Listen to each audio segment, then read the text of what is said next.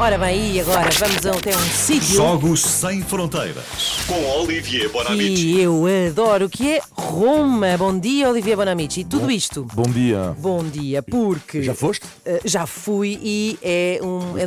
Adorei. Eu acho que não há ninguém... Achas que conheces alguém que tenha ido a Roma e tenha dito não gostei? Não, era uma pergunta de verdade. Sim. Eu não conheço ninguém. Eu também não. Pronto. Isto tudo porque hoje há Champions, Benfica e Ajax se encontram-se em Amsterdão. Em Amsterdão? Benfica, em Lisboa. É, em Lisboa. E amanhã temos então o Porto a jogar em casa da Lazio de Roma. Lá está. E é a Roma que vamos hoje. Porquê, Olivier? Porque lá está, joga do Porto a Lazio amanhã. Portugal em Roma. Podia ser o nome de um filme de Fellini, mas mesmo assim, sobre Portugal em Roma, muito a dizer, porque aqui, lá, aliás, em Roma, como um pouco toda a Itália, temos duas missas normalmente. Eu lembro muito bem que isso da cena italiana, havia a missa no domingo de manhã, normalmente na igreja, e a outra missa à tarde, que era a missa do futebol à tarde, de manhã à igreja, e o calcio à tarde. E vamos começar com a segunda, depois vamos à primeira, a missa na igreja, mas primeiro a missa do futebol. E uma pergunta que é engraçada, podem fazer o quiz nas pessoas à vossa volta: quem é o primeiro jogador português de futebol a ter atuado no estrangeiro? Não é Sérgio Conceição, não é Rui Costa, é um homem chamado Francisco dos Santos, em 1907, e foi até capitão da Lazio. Ele nasceu, este homem, perto de Sintra. Vocês vão ouvir porque é uma história inacreditável. Portanto, este homem nasce perto de Sintra. É jogador da Casapi, do Sport Lisboa na altura e do Sporting também. Ele vai estar em Roma porque estuda arte, com uma bolsa. Aliás, num livro sobre a história da Lazio, escreve-se o seguinte sobre ele. Ele é pequeno, 1,60m, 55kg, assimétrico.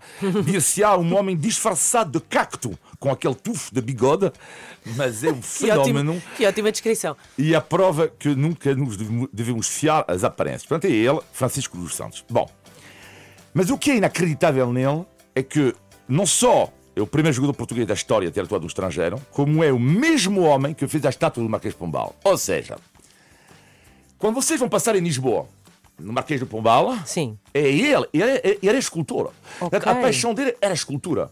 Era o jogador de futebol e escultor ao mesmo tempo. E, portanto, depois, quando regressa da Itália, ele vai, por exemplo, fazer o busto da República Portuguesa, que por acaso o busto é da Câmara Municipal de Lisboa. Não é o busto oficial, mas é um dos bustos, para resumir a história. Okay. Mas é ele que faz a estátua. Portanto, é o mesmo homem. Com o seu cinzel ali, sim, pumba. É o mesmo homem. Portanto, curiosa história. Lazio, primeiro capitão, primeiro jogador estrangeiro português da história e o mesmo que fez o Marquês Pombal. Bom, espetacular. E agora vamos para a primeira missa. A missa da igreja. Okay. Na igreja, aliás. Em Roma, na via dei Portuguesi, temos uma igreja barroca do século XVII que é magnífica. É a igreja de Santo Antônio dos Portugueses, que é a igreja da comunidade portuguesa, se calhar de Roma. Se calhar lá podem cruzar José Mourinho, não sei se ele vai a missa e se frequenta esta bela igreja que tem um dos melhores órgãos do mundo, com 2.500 tubos. É algo de tu entras lá. Normalmente há alguns concertos aos fins de semana. O teu coração bate forte. Imagina 2.500 tubos, que é talvez o maior órgão do mundo nesta igreja. Foi também em Roma que nos anos 60 houve umas obras de climatização do Vaticano e foram encontrados de repente ossos e um dente gigante. E que é isto? Alguém se quer perdeu do museu, não? Não, foi um elefante. Uma investigação depois sobre o que foi o rei do Manuel I, que ofereceu ao Papa Leão X um elefante das Índias. Não foi um dente, foi o próprio do elefante. Exatamente, foi o dente. Tem aqui um bichinho para lhe dar.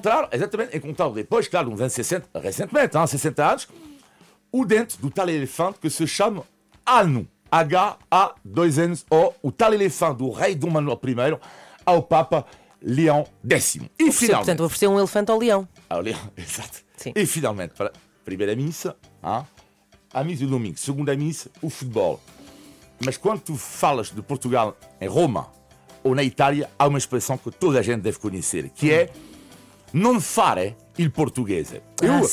A primeira vez que levei isto, levei a mal, porque foi um amigo meu italiano, chegou aqui em Portugal e na altura tinha um bebê ao colo.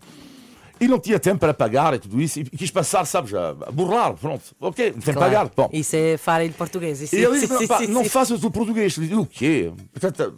Leva peito, não é? Mas por que tentar dizer isto? Claro, feriram-te no teu orgulho nacional de português. Exatamente, sim, claro.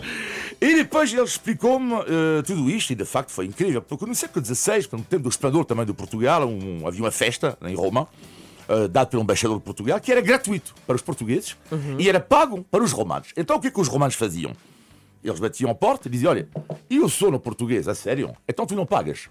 Portanto, eles faziam batota, eram os romanos que se faziam passar por portugueses para não pagar, e daí nasce a expressão não fare il português, ou seja, na origem da história, claro. Não é bem assim. Exato. Não, e fomos um bocadinho vítimas na história, não é? Fomos vítimas, exatamente, claro. Da história, é isso. Portanto, não levem a mal, não levem a mal. Aqui está Portugal em Roma. É isto mesmo. Muito bem. Olivier Bonamici, todas as segundas e quartas-feiras com as histórias mais espetaculares que existem. Estava-me a lembrar, sabes de quê? De um outro jogador que jogou, penso que no Inter, que era ao mesmo tempo, falaste desse que era escultor e jogador de futebol, nesta altura em que as pessoas tinham mais do que uma profissão além de jogar em futebol, que era médico e jogador de futebol, jogou no Inter. Chamava-se Jorge Humberto, salvo erro. Acho que era isso mesmo. Olivier, beijinhos. Obrigado, até segunda-feira.